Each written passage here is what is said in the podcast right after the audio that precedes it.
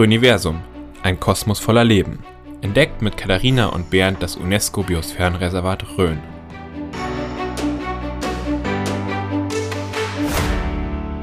Herzlich willkommen zu unserem Podcast Rhöniversum, ein Kosmos voller Leben. Mein Name ist Bernd, ich bin der Geschäftsführer der Umweltbildungsstätte Oberelsbach und bei mir sitzt die Katharina, die pädagogische Fachbetreuerin der Umweltbildungsstätte. Gemeinsam wollen wir euch spannende Menschen rund um das UNESCO-Biosphärenreservat Rhön vorstellen. Bei uns ist heute die Julia von der Bayerischen Verwaltungsstelle des Biosphärenreservates. Julia, herzlich willkommen und stell dich doch mal kurz vor. Danke, dass ihr mich eingeladen habt. Ja, ich heiße Julia Rösch, bin geboren in Bad Neustadt und damit eine Einwohnerin, eine Ureinwohnerin des Biosphärenreservats Rhön. Naja, nicht ganz, weil es ist ja erst seit zweitausendvierzehn dabei, aber da kommen wir ja später noch drauf. Ich bin neununddreißig Jahre alt, ähm, gelernte Geografin, habe also in Heidelberg Deutsch-Italienisch und Geografie studiert und dachte, ich werde Lehrerin. Und dann kam alles anders. Als ich eben mit dem Studium fertig war, gerade dort meinen ersten Job hatte, Ähm, kam irgendwann ein Anruf aus der Rhön und so bin ich hierher gekommen, wieder zurück nach Oberelsbach und hatte einen Auftrag. Und ich glaube, deswegen habt ihr mich heute hierher bestellt. Genau, richtig, ja. Ja, genau. Ja, schön. Ja, alles Weitere kommt, glaube ich, noch im Verlauf. Aber bevor wir weitermachen, bekommst auch du, wie jeder unserer Gäste, unsere zwei obligatorischen Fragen am Anfang. Sind ganz easy zum Einstieg. Kannst du ganz spontan beantworten. Ähm, und zwar ist die erste Frage, wenn du auf den Kreuzberg gehst, steuerst du dann zuerst die Kreuze oder den Gastraum an? Als derzeit gebürtige Bischofsheimerin habe ich ja viele Wege, auf den Kreuzberg zu kommen. Ja. Und ähm, bin da auch etwas häufiger als, ich glaube, die Allgemeinheit. Und deswegen kann ich da tatsächlich variieren. Ähm, meistens laufe ich erst über die Kreuze, also über den Gipfel, über die Kreuze, über den Weitblick, mhm, runter an der Kerzenkapelle vorbei und dann gibt es Brotzeit. Sehr, Sehr vorbildlich, ja. Wir ja. gehen zuerst zum Gastraum, gell? Ich glaube, das ist bisher, ja. Also, äh, oder wir sind Rhöner Bier schmäler zu wollen. Ich mag gar nicht kein Bier. Also, ich brauche die Brotzeit, auch ein Spezi, weil, also, wenn ich mich wegen angestrengt habe und wegen Energie brauche, also, ich bin sehr froh, wenn es da oben ein Gasthaus gibt. Das brauchen wir unbedingt.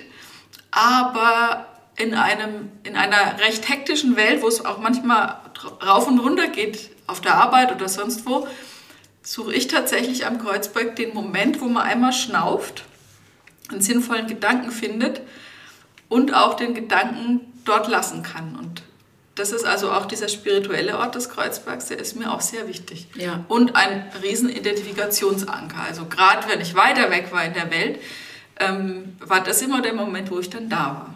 Ja, ja, das ist, das, das hat auch was wahnsinnig Schönes da oben. Ich war letztens, sind wir extra mal hingefahren, um Fotos zu machen.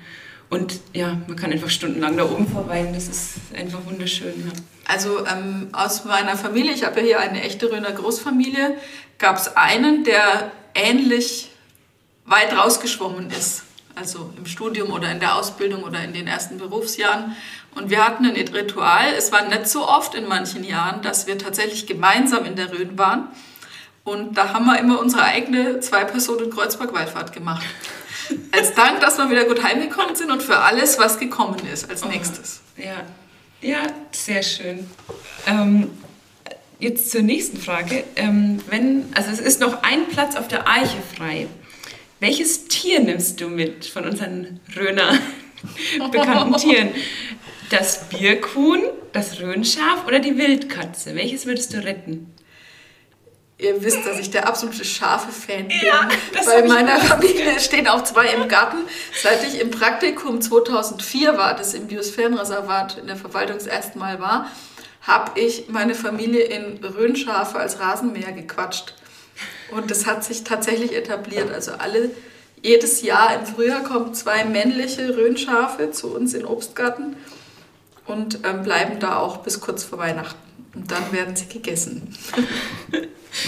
Ja, die Schafe als Rasenmäher finde ich super. Ja. Die hast du mir schon mal erzählt, die Idee will ich auch noch zu Hause umsetzen können. Ich bin ja seit zweitausendzwölf hier in der Umweltbildungsstätte, mit der Eröffnung quasi damals.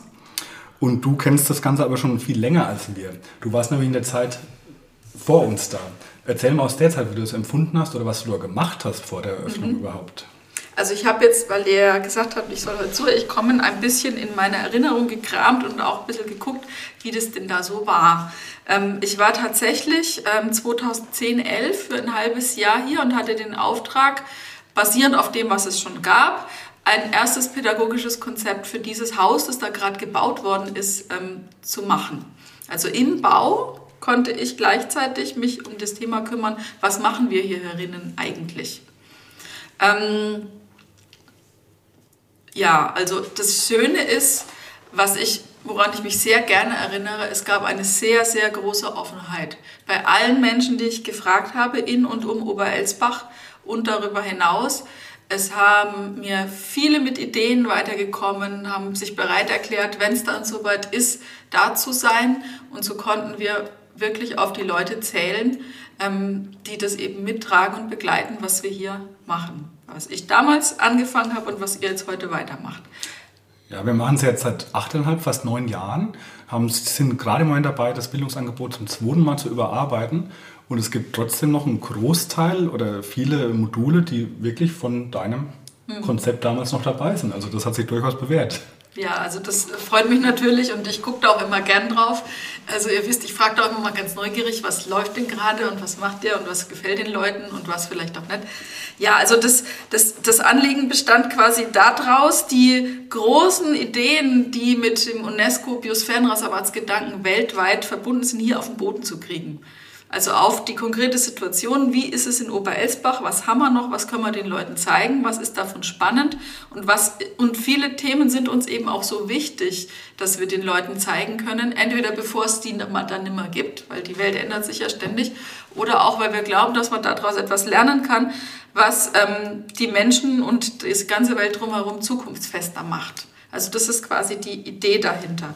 Und im Konkreten sah das eben so aus, dass wir also im Verbund mit zwei weiteren Partnern, das sind die Schullandheime Bauersberg und Thüringer Hütte gewesen, hier etwas machen, was es bei den anderen so noch nicht gibt und was aber wir hier in, mitten in einem Dorf auch am besten können. Und das ist das Wirken und das Leben des Menschen mit all seinen Facetten in einem Biosphärenreservat zu zeigen. Also kein Naturschutzthema alleine, irgendwo da draußen und kein Mensch darf stören, sondern ähm, etwas, was tun die Menschen hier, um eben zu leben und äh, wie kann es da weitergehen. Wenn ich mir die Resonanz der letzten Jahre anschaue, muss ich sagen, das hast du echt gut gemacht. Vielen Dank dafür. Danke für das Lob, freut mich. Ich war ja auch nicht allein.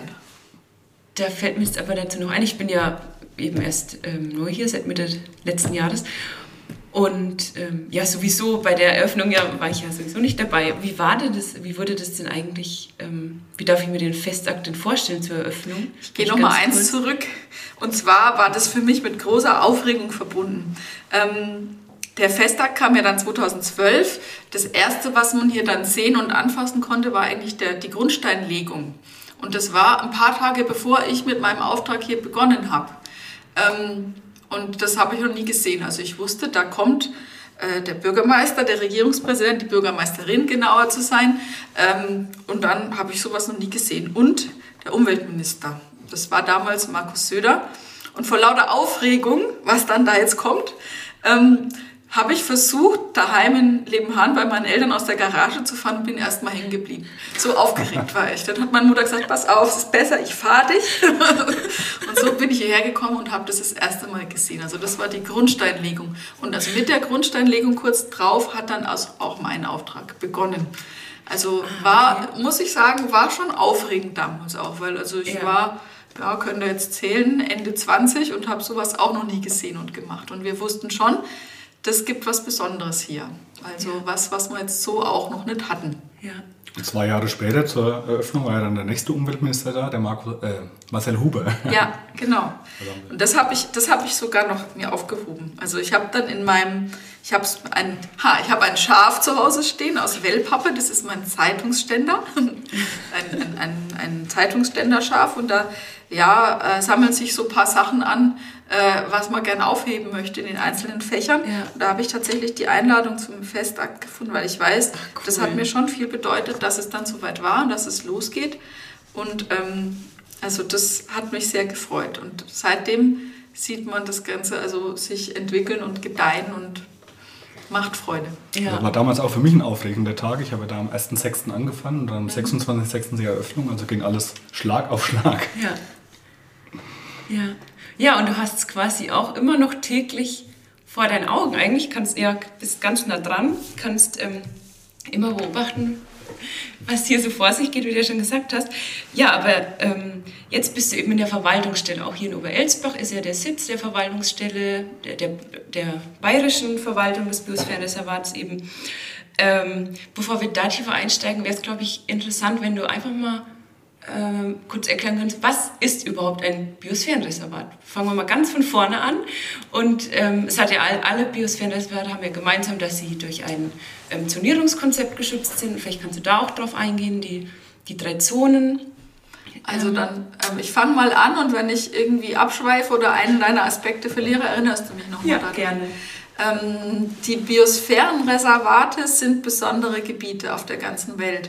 Ähm, sie stehen unter dem Schutz der UNESCO. Die hat ihnen auch ähm, dieses Prädikat UNESCO-Biosphärenreservat verliehen, weil es besondere Orte sind, an denen Ähm, zum Beispiel besondere Landschaften geschützt werden sollen, die allerdings nicht dadurch zu schützen sind, dass man sie unter, ähm, unter eine Glaskuppel stellt und dann darf da keiner mehr rein, sondern diese Landschaften sind Kulturlandschaften. Also die sind erst durch das Wirken des Menschen entstanden und würden sich auch ja, sofort verflüchtigen, wenn man da einfach gar nichts mehr tun würde. Also die würden auch verloren gehen, wenn der Mensch nicht weiterwirkt. Und also die ähm, Auszeichnung der UNESCO ist mit der Verpflichtung verbunden, sich darum zu kümmern, dass diese Landschaften erhalten bleiben, dort ähm, nachhaltig zu leben, also etwas auszuprobieren mal, das dann möglicherweise für andere Regionen auch geht und eben diese Landschaft zu nutzen und dadurch eben, also das geht Hand in Hand, Nutzen und Schützen gehört zusammen. Das ist die Grundidee. Das Ganze macht nicht einen alleine, sondern in einem Netzwerk weltweit. Ähm, wir sind bei rund siebenhundert Biosphärenreservaten mhm. derzeit weltweit, die auch miteinander leben, lernen und arbeiten sollen. Und ähm, jetzt auf Deutschland runtergebrochen ähm, ist das Biosphärenreservat Rhön ein Großschutzgebiet, wie andere Großschutzgebiete, beispielsweise Nationalpark auch.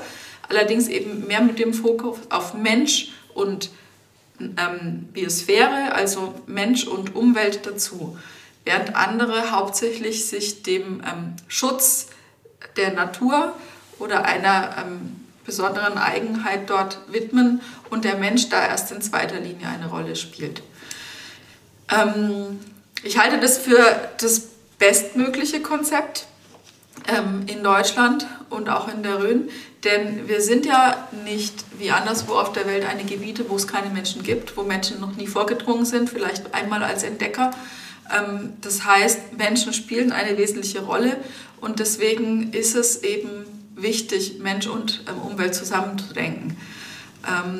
Das macht es allerdings manchmal auch ein bisschen schwieriger, weil Menschen ja eigensinnig sind und eigene Ideen haben und das auch zu Recht. Und die Menschen immer wieder davon zu überzeugen, nicht nur an sich zu denken, sondern auch an die anderen, an die Umwelt, an alle Lebewesen, das ist eine tägliche Herausforderung und die stellt Der stellt sich das Team der Biosphärenverwaltungen zusammen. Die Rhön ist ähm, am Dreiländereck zwischen Hessen, Bayern und Thüringen gelegen und ist deswegen auch ein Biosphärenreservat in drei Bundesländern. Mhm. Das heißt, ich habe Kollegen in Hessen, Bayern und Thüringen, in der Verwaltung selber und alles, was darüber hinaus strahlt. Also ich ähm, gucke gerne auf die große Mannschaft, die eben nicht nur aus den Verwaltungsfachkräften besteht, sondern eben auch aus den Naturparkleuten, den Leuten im Innen- und Außendienst dort, den Bildungsmitarbeitern, ähm, natürlich damit auch euch und ähm, alle Rhönerinnen und Rhöner, die diese Idee ähm, verinnerlicht haben und sich diesem Thema annehmen. Und wir haben sogar Freunde über der Rhön hinaus, die sich auch diesen Gedanken verpflichtet fühlen. Ja. Du hast vorhin gesagt, siebenhundert Biosphärenreservate. Gibt es noch mehr in Deutschland dann oder ist da ja. das einzige? Gibt es noch mehr. Das nächste ist ähm, im Thüringer Wald, von uns aus gesehen, gar nicht so weit weg. Und ähm, ja, da gibt es noch einige. Okay. Die Zonen haben wir vorhin noch mal kurz angesprochen. Kannst du uns noch mal den Unterschied erklären? Es gibt ja Kernzone, Entwicklungszone, Pflegezone. Genau. Was das genau ist. Zonierung ja. ist quasi der Clou. Also ist das Instrument, wie man dem Ganzen gerecht werden soll.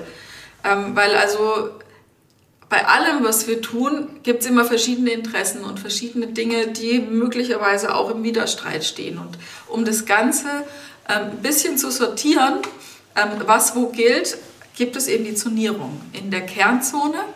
Ähm, das sind in den Biosphärenreservaten drei Prozent der Gesamtfläche. Ähm, Gesamtfläche bei uns ist ungefähr so groß wie das Saarland und reicht eben im Süden von Hammelburg ähm, bis weit rauf in den Norden im hessischen und Thüringer Bereich.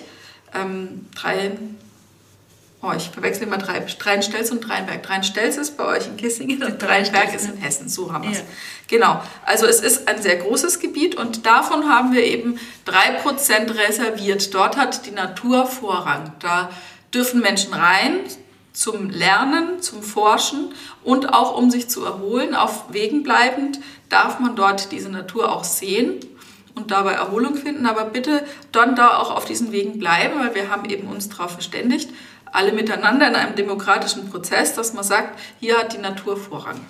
Ja, drei Prozent hört sich jetzt erstmal nicht so viel an. Genau.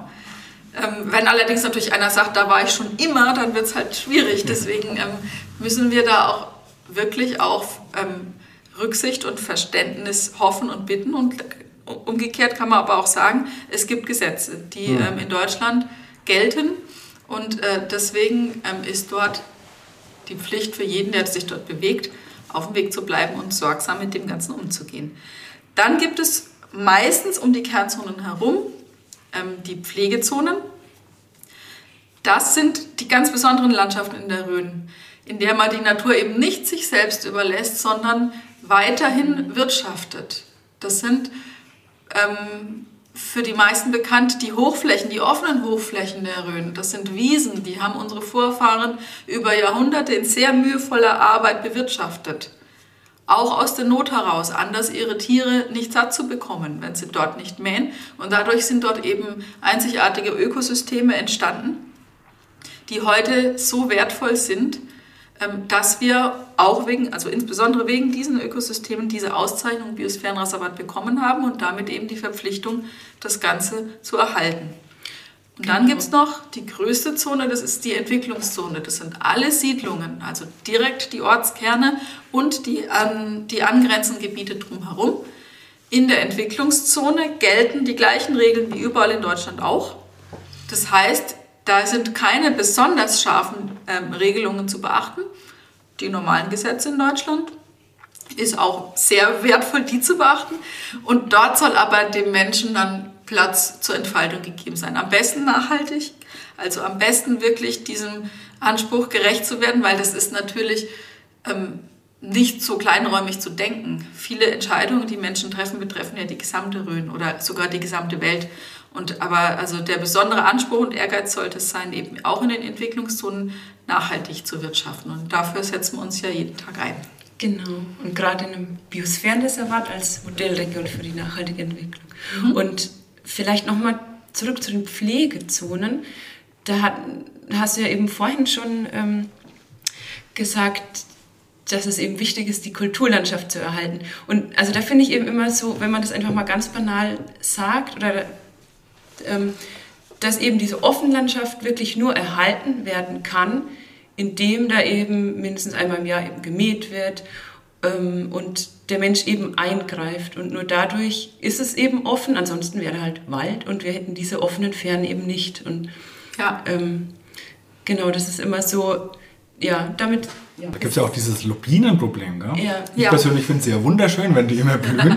Aber kannst du uns noch mal kurz erklären, was es damit auf sich hat oder wieso die gemäht werden? Oder? Schön sind sie, das stimmt. Aber die Lupine war eine Idee, die halt anders ausgegangen ist, als man sich damals gedacht hat. Das ist ein sogenannter Neophyt, eine Pflanze, die in der Rhön nicht heimisch war, sondern von woanders hierher gebracht worden ist.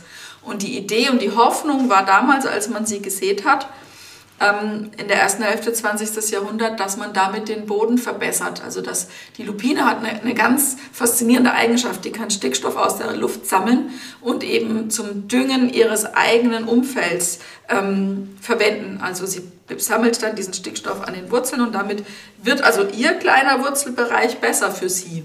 Ja? Ähm, allerdings ist sie dadurch eben sehr stark und kann andere Pflanzen verdrängen.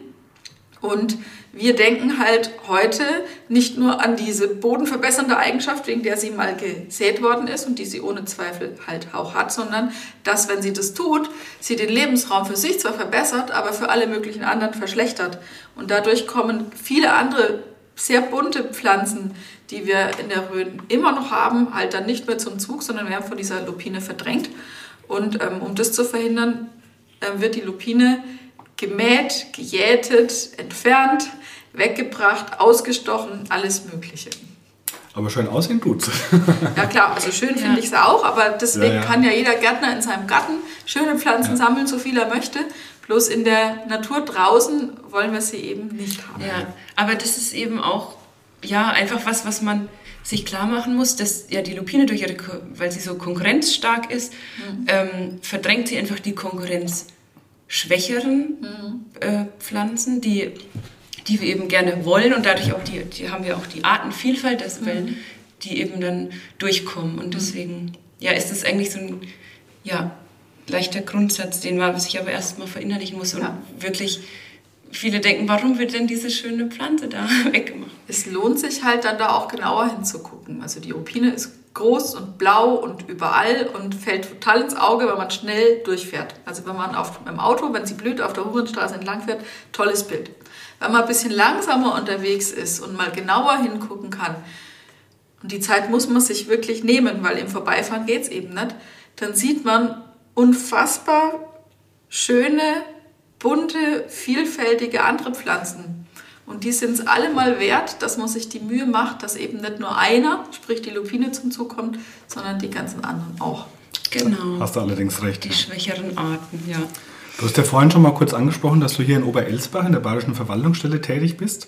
Kannst du uns mal ein bisschen sagen, wie viele Kollegen, Kollegen gibt es denn da, wie viele Leute arbeiten da und was macht ihr überhaupt da unten? Das ist eine schöne Frage, die man der Verwaltung gerne stellt. Was macht ihr eigentlich den ganzen Tag? So wollte ich es jetzt nicht formulieren. Ja, also ähm, wir haben einen Chef und seine Stellvertretung, die für das große Ganze da sind, das alles im Auge zu behalten. Ähm, ich habe noch einen Kollegen, ähm, der sich hauptsächlich um die Kernzonen kümmert, dass wir eben erfahren, was dort alles passiert, Kernzonenforschung und Monitoring. Ähm, mich, ich bin zuständig für nachhaltige Entwicklung. Ähm, ich sage immer, das ist das mit den Menschen. Also das ganze Thema Biosphärenreservat an die Menschen heranzutragen, auf unterschiedlichsten Wegen, über die Wege der Politik, über verschiedene Projekte. Das ist ähm, mein Thema. Ähm, dann haben wir natürlich die Kollegen, die uns in all dem unterstützen. Das sind Sekretariat, Buchhaltung, die Ranger im Außendienst hauptsächlich, ähm, die man auch als erstes trifft. Also wenn ein Wanderer über die Rhön läuft und einen unserer Ranger trifft, ist das häufig der erste Kontakt zu uns. Kommt ja nicht jeder gleich in die Verwaltungsstelle spaziert. Und dann haben wir noch einige Kolleginnen, die an Projekten arbeiten. Zum Beispiel das Projekt äh, Green Care. Da geht es darum, wie wir die ähm, Ressourcen der Natur und unserer Kulturlandschaft nutzen können in Situationen der besonderen Belastung. Das heißt Stress oder andere Belastungen. Also wie kann einem das helfen, ähm, wieder mit all den Belastungen, die man im Alltag hat, klarzukommen. Ein ganz großes Thema im Moment, gell? Absolut. Ja, ähm, also. Deswegen bin ich froh und dankbar, dass wir dieses Projekt jetzt schon ins ähm, zwei, fast dritte Jahr dann bringen können. Das hat sich ja angedeutet. Also die Pandemie ist eine Sondersituation, aber die Belastungen, die das alltägliche Leben mit den Leuten mitbringt, früher ging es vielleicht mehr auf die körperliche Substanz, also die Landwirte, die damals eben die Rhön zu dem gemacht haben, was wir heute sehen, die waren mit Sicherheit in ihrem Bewegungsapparat sehr, sehr stark belastet, weil es war harte körperliche Arbeit. Heute arbeiten die Leute da zwar auch noch, aber es gibt viele in anderen Berufen, in anderen Lebenssituationen und da haben wir es ein bisschen kommen sehen, dass da Belastungen kommen.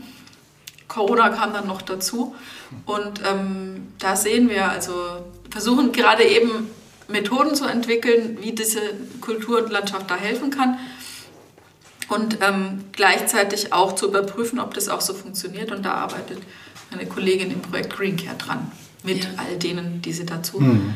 im Boot hat. Das okay. ist echt spannend. Ist das nicht sogar ein Kooperationsprojekt mit der Biosphärenregion Berchtesgadener Land? Genau, oder? Genau. Ja.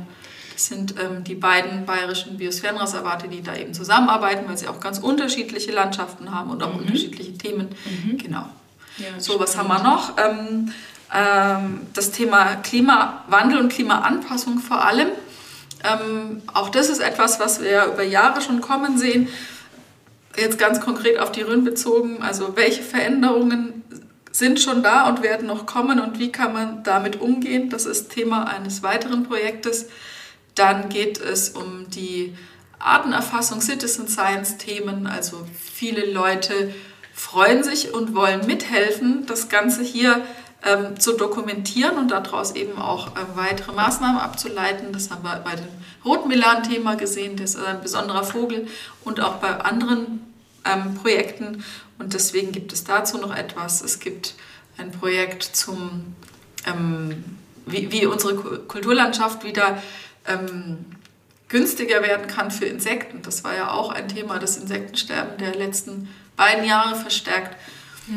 und so weiter. Forschungskoordination haben wir noch. Das sind jetzt mal durch die Reihen gegangen in der Bayerischen Verwaltungsstelle. Dann gibt es die Kollegen vom Naturpark, die sich ähm, um die Wanderwege kümmern, um die Besucher, die hierher kommen wollen, die informieren an den Infostellen. Es gibt die Kollegen ähm, in der Bildungsarbeit, Bildung für nachhaltige Entwicklung, ähm, all das. Und jetzt habe ich natürlich ganz arg Angst, jemand Wichtiges vergessen zu haben.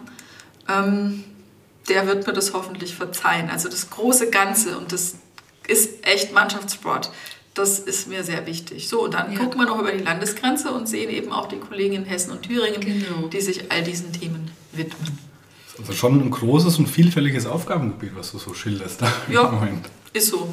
Leben ist Mannschaftssport und die Welt ist manchmal auch ein bisschen kompliziert, aber zusammen schaffen wir es schon. Hast du irgendwas in Erinnerung, was so euer größtes oder euer aufwendiges Projekt war, wo du jetzt sagst, oh, da bin ich froh, dass wir das geschafft haben für die Rhön? Also es gibt ja... Ähm, Es gibt ja auch ähm, einige Punkte, wo man sagt, und warum braucht es jetzt dafür diese besondere Verwaltung als Biosphärenverwaltung? Warum kann das nicht die andere Verwaltung, die es ja in der Rhön wie überall anders auch gibt, selbst erledigen? Ähm, also das Thema ist, ähm, die UNESCO gibt eben diesen Titel, fordert dann auch die Zonierung und dass man eben da sich drum kümmert. Und ähm, das Ganze soll nicht irgendwie passieren, sondern das braucht einen Plan. Also wir sollen nicht jeden Tag entscheiden, oh, was machen wir denn heute, sondern wir sollen da auch mittel- und langfristig einen Plan verfolgen. Dafür gibt es etwas, das heißt Rahmenkonzept. Da haben wir mittlerweile das zweite in Geltung und das Ganze haben wir in den Jahren zweitausendvierzehn bis achtzehn erarbeitet und dann bekannt gegeben und arbeiten jetzt an diesem Konzept entlang. Und das war was Größeres, kann man sagen. Das allererste Konzept wurde von Experten für die Rhön geschrieben. Damals war das Biosphärenthema hier auch noch was Neues. Ist auch lang vor meiner Zeit gewesen. Da wissen sicher der Herr Geier und die Doris Pokorny besser Bescheid. Ähm, aber das zweite Konzept hat man sich entschieden, in einem partizipativen Prozess zu machen, der auch in der Rhön in dieser Dimension so noch gar nicht stattgefunden hat und auch nichts Gewohntes war. Also aber wirklich von all den unseren Themen, die wir hier berühren, ähm, Leute aus drei Bundesländern in den verschiedensten Ebenen und Einsatzstellen zusammenzukriegen und einen Plan zu machen, wie es weitergehen kann, das war was Größeres. Ja, ja, das hört sich schon groß an. Aber wollen wir mal weg von den anstrengenden großen Projekten. Gibt es denn auch was, was du am liebsten machst oder so ein Lieblingsprojekt oder eine Lieblingsaufgabe, die du hast? Also ich bin froh und dankbar, dass ich ein paar meiner Themen, die mich ja in meinem Leben vor meiner Tätigkeit in der Bayerischen Verwaltungsstelle beschäftigt haben, mitbringen konnte. Das hat damals begonnen. Also mit dem Werkvertrag hier für dieses Haus konnte ich eben mein, mein ähm, Lehramtsthema mitbringen. Also diese Idee oder wie erzähle ich von sehr komplizierten Dingen. Die Welt ist eben manchmal komplex. Also als Geografin wurde ich darin ausgebildet und als Lehramts Aspirantin damals auch, wie kann ich davon den Leuten erzählen, dass das spannend ist und dass sie aber auch begreifen, was sie da Kostbares haben, um es möglichst lang noch zu haben und zu, ähm, gut zu schätzen. Das ist das. Also das hat sehr, sehr viel Freude gemacht und macht natürlich Freude, wenn ich sehe, dass es weitergeht. Ähm, Konsum war mein Thema, also nachhaltiger Konsum am Beispiel von Lebensmitteln in Deutschland und in Italien. Auch das habe ich ein Stück weit mit hierher bringen können. In den letzten Jahren ist es um das Thema ein kleines bisschen ruhiger geworden, weil wir eben auch noch andere Baustellen hatten. Aber da hoffe ich, demnächst wieder mehr dazu machen zu können. Und ein an den Schnittstellen, also spannend sind für mich immer die Dinge, wo so ganz viele Sachen zusammenkommen. Also dieses Konsumthema mündet ein Stück weit in die Agrobiodiversität. Noch komplizierteres Wort als Biosphärenreservat, ich weiß. Agro, ähm, ähm, da geht es um ähm, Agrar, also ähm, Landwirtschaft, Ernährungsbereich. Ähm, ähm, Und Biodiversität ist also die Vielfalt des Lebens. Wir kennen die natürliche Biodiversität draußen in der Natur und das Gleiche gibt es eben auch bei Kulturpflanzen und bei ähm, Nutztierrassen. Also dass der Mensch über hundert, zweihundert, manchmal noch viel längere Jahre, manchmal noch viel längere Zeit Pflanzen und Tiere gezüchtet hat für seine eigenen Bedürfnisse. Und auch das ist etwas, was wir aus meiner Sicht dringend erhalten sollten, um auch ein bisschen Vorsorge zu betreiben für alles, was da noch kommt. Und da kann ich hoffentlich jetzt zweitausendeinundzwanzig äh, wieder ansetzen. Wir haben da gute Partner in der ganzen Rhön, auch im Freilandmuseum Fladungen. Und da wollen wir uns gemeinsam wieder dem Thema Pflanzenvielfalt, aber auch Vielfalt der Tierrassen widmen. Da freue ich mich drauf. Und aufs Jubiläumsjahr, denn da können wir ganz viel Energie reinstecken, davon zu erzählen, was es eben hier in der Rhön Tolles gibt und warum es wichtig ist, sich dafür einzusetzen, dass das erhalten bleibt. Bei uns im Haus hast du es auf jeden Fall geschafft, weil nachhaltiger Konsum ist bei uns nach wie vor eins der großen Themenblöcke. Deswegen durfte ich das ja damals auch machen. Das hat so eins das andere ergeben. Also zum einen wussten die Leute, die mich dahin geschickt haben, schon auch, was ich... Äh, was ich, womit ich mich gerade beschäftige und wie das eben mit der Rhön zusammenhängen kann. Ja, und also es ist ein Thema, ähm, was dann in den Jahren später sehr, sehr populär geworden ist. Sehr viele Menschen haben sich dann angefangen, damit zu beschäftigen. Und es ist aber gleichzeitig auch ein Thema, was mehr ist als ein Hype, was uns bleibt. Weil also Essen und Trinken müssen alle Menschen jeden Tag. Mhm. Und da kann man, da lohnt es sich, Energie reinzustecken, wie man das am besten macht. Ja, es ist auch für uns immer wieder spannend zu sehen, wie viele Leute sich damit noch gar nicht auseinandergesetzt mhm. haben oder sehr wenig auseinandergesetzt haben. Also ja. Hast recht, eine spannende Aufgabe.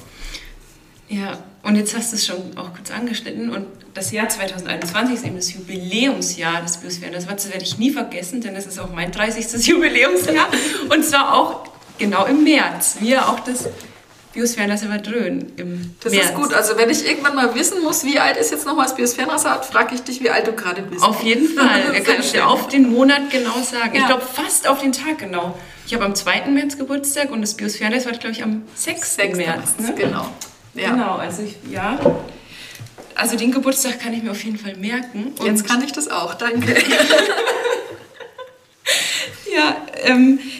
Ja, da würde mich jetzt interessieren, wie, wie ist denn da geplant, das, ähm, dieses Jubiläum zu begehen? Wie wird es gefeiert? Ähm, ja. Gibt es da irgendwie Pläne? Plan mal was in einer Situation, in dem so wenig zu planen ist. Genau, ne? das, genau. Ist, das ist die Herausforderung. Ja. Also, wir, wollen, wir haben ja schon mal ein etwas größeres Jubiläum, also ein, ein, ein, ein Silberjubiläum gehabt, das war das fünfundzwanzigjährige. Und da haben wir schon ein bisschen Erfahrung gesammelt, wie man sowas feiern kann. Wir wollen gerne so feiern, wie wir auch arbeiten, nämlich mit den vielen Menschen zusammen, die eben das ganze Jahr über im Einsatz sind. Nicht nur an dem einen besonderen Tag, sondern eben mit vielen Menschen, die das ganze Jahr über für das Thema im Einsatz sind. Ähm, gerne möchten wir Veranstaltungen machen, damit die Leute ein Stück weit auch auf andere Gedanken kommen und sehen, es gibt noch andere Themen als ähm, das gerade sehr leidige. Ähm, Und ähm, gleichzeitig aber natürlich auch Werbung für unsere Themen machen, dass die nicht in Vergessenheit geraten. Denn es wird ja immer weitergehen mit Klimaanpassung und mit Konsum und mit all dem, was ich eben schon genannt habe. Ja, ja also wir versuchen, möglichst Corona-konform zu sein. Wir sind ähm, hybrid unterwegs, das heißt im Digitalen, mhm. aber auch hoffentlich dann bald wieder im, in der persönlichen Begegnung. Ähm, dreißig Veranstaltungen übers Jahr sind angedacht. Wir wissen nicht, ob alle stattfinden können, aber wenn wir es nicht planen, wird es mit Sicherheit nichts, also versuchen wir es mal. Das sind Vorträge. Wir haben dieses Jahr hier bei euch im Haus ein deutschlandweites Treffen mit unseren Kollegen geplant. Alle in Großschutzgebieten tätigen Forscher und Monitorer und mhm. Forscherinnen und Monitorerinnen oder wie nennt man das jetzt, sind eingeladen, hierher zu kommen und sich auszutauschen über ihre tägliche Arbeit.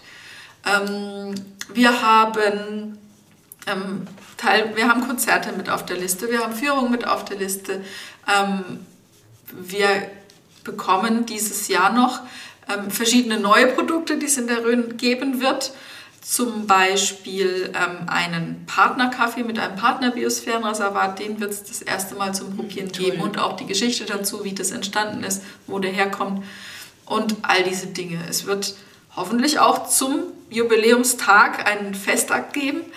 Ähm, ob der persönlich, digital, im kleinen oder im großen Rahmen ist, das müssen wir alles abwarten. Aber ja. wir können auf die Leute zählen, eben dieses ganze Jahr und dreißig Jahre schon sich damit beschäftigen und ähm, werden irgendetwas hinbekommen. Genauer ja. kann ich mich noch nicht festlegen, weil ihr wisst selber, es kommt immer mal wieder ganz anders alleweil. Aber kann man die Veranstaltung genau. irgendwo einsehen, für die, die es interessiert? Also zum Start, also wir sind zwar schon im Jahr zweitausendeinundzwanzig, ja. aber wir haben gesagt, wir beginnen mit dem Jubiläumsdatum. So richtig, momentan laufen die Vorbereitungen. Ja. Dann soll es auch diese Liste geben. Aber also vor fünf Jahren, zum fünfundzwanzigsten haben wir ein Programm gedruckt. Aber wahrscheinlich dann auf der Internetseite. Genau, dieses Programm zu drucken ist ein Stück weit ein bisschen auch aus der Zeit langsam, weil wir alle die immer digitaler werden, aber es ist momentan auch echt kaum zu machen, weil wir wollen ja nichts drucken, was dann äh, im nächsten Moment schon wieder veraltet ist. Ja, okay. Genau, gerade in diesem ja. Ja, unsicheren Jahr. Ja, Julia, jetzt hätten wir nochmal drei Fragen zum Schluss. Wir kommen langsam zum Schluss. Was ist denn dein persönlicher Lieblingsort oder dein Highlight in der Rhön? Soll ich das jetzt sagen? Dein Lieblingsort kannst du nicht sagen. Das Geheimnis. Du hast ja vorhin schon vom Kreuzberg geschwärmt. Ja, aber. Also da habt ihr schon gemerkt, ich suche äh, eher die ruhigeren Ecken. Mhm. Mhm. Ähm, weil, das ist also, für dich wenn ich den geheimen Ort. Wenn, wenn, ich, wenn ich richtig viel Trubel will, dann gehe ich in die Stadt. Da gehe ich auch super gerne hin. Also es gibt ein paar Städte, da äh, habe ich, das habe ich voll gerne. Also äh, im Studium war ich ein halbes Jahr in Genua, einer italienischen Hafenstadt. Da geht es also ganz anders zu wie in der Rhön. Das ist so. Scheinbar ist das so ruhig, dass man für sich behält. Für trubelige Dinge, für Events ähm, sind einfach Städte äh, echt prädestiniert und gut geeignet für großartige Sachen, so, solche, solche äh, großen Mengen-Events, da, da gehe ich in die Stadt. Ähm, ich bin gerne unter der Woche zu Fuß am Himmeldunkberg. Okay. Mhm. Wo ist der? Bei Bischofsheim. Bei Bischofsheim. Deswegen zu Fuß, weil da wohne ich gerade und da kann man schön laufen. Steht tatsächlich auch auf meiner Liste, war ich noch nicht und muss ich auch dringend mal erklimmen. Das soll es echt auch richtig schön sein. Gell? Ja, das ist das Spannende an der Rhön. Also als ich hier war, zweitausendvier im Praktikum, da gab es ja ein Plakat, da war abgebildet ähm, der Gipfel der Milseburg. Und ich habe völlig fasziniert die Kollegen gefragt, wo ist denn das, da will ich mal hin. Weil man ja doch immer wieder seine gleichen Wege geht. Ja. Und das ist wirklich das Tolle in der Rhön, wenn ich ähm, mal eine Woche nach Thüringen gehe, in eine Ecke, wo ich noch nie war, kann ich da ohne Probleme eine Woche Urlaub machen und laufe keinen Weg zweimal. Ja. Also ich muss nicht immer auf den Kreuzberg und auf die Wasserkuppe, da ja. gehe ich auch hin, mhm, wenn klar. eben da große Sachen sind. Ähm, ich gucke auch gerne zum Beispiel ähm, dem Fliegerbetrieb auf der Wasserkuppe zu, das macht mir auch Freude. Aber das Schöne ist wirklich die Vielfalt, dass es ganz unterschiedliche Ecken gibt und mit ein bisschen Rücksicht auf Mensch, Natur und Umwelt finden wir alle dort unseren schönen Moment, den wir uns gönnen können. Ja, auf jeden Fall. Ja, es ist echt, es ist verrückt, weil letzte Woche erst war ich bei uns, bei mir im Heimatort Riedenberg, nicht weit von der Haustür entfernt, an einem Ort, da war ich noch nie und es war einfach traumhaft. Und dieses Gebiet heißt auch tatsächlich Paradies. Es wird wohl so genannt. Und ähm, ja, ich war einfach nur, es war nicht viele Meter zurückzulegen, aber es hat ewig lang gedauert, weil ich einfach nur, vor allem jetzt, das war in diesen winterlichen Verhältnissen, alle paar Meter stehen geblieben bin und einfach nur um mich geguckt habe und fasziniert war und mit offenem Mund da stand. Das war so schön. Also ja, so viel dazu. Ja, man kann auch einfach nur zu Fuß irgendwie die Haustür verlassen und irgendwie schon eine Art Urlaub erleben. Ja. Und uns fällt ja auch immer noch was ein. Ne? Also wenn, genau. Das ist, das ist schon auch so ein Moment, wo man, gerade wenn man, wenn man Kinder betreut oder sowas hat, sagt, mir ist langweilig, was mache ich denn jetzt heute? Ne? Also da kann man sich ein Stück weit eben gerade selber helfen mit dem, was man draußen sieht. Aber ich weiß ja, dass die Kolleginnen und Kollegen vom Bildungsteam sich da auch immer noch was ausdenken, den Leuten zeigen. Das ist etwas, was mir jetzt im Corona-Jahr zwanzig zwanzig sehr gut gefallen hat, dass viele mitgemacht haben und sich überlegt haben, okay, jetzt ist alles anders, das, was wir immer machen, geht gerade nicht.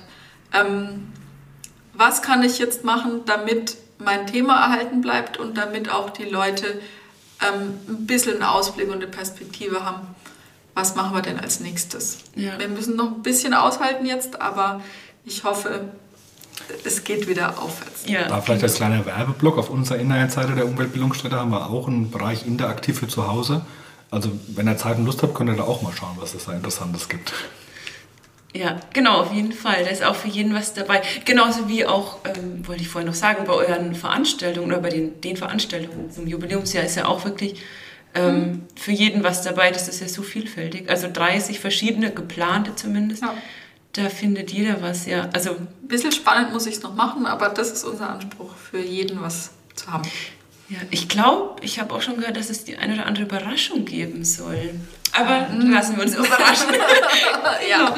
ähm, ja, wir haben ja eben die drei Fragen zum Schluss. Wir sind jetzt bei der zweiten Frage oder kommen zur zweiten Frage. Und da bist du ja quasi die Expertin als ähm, verantwortlich für den Bereich nachhaltige Entwicklung.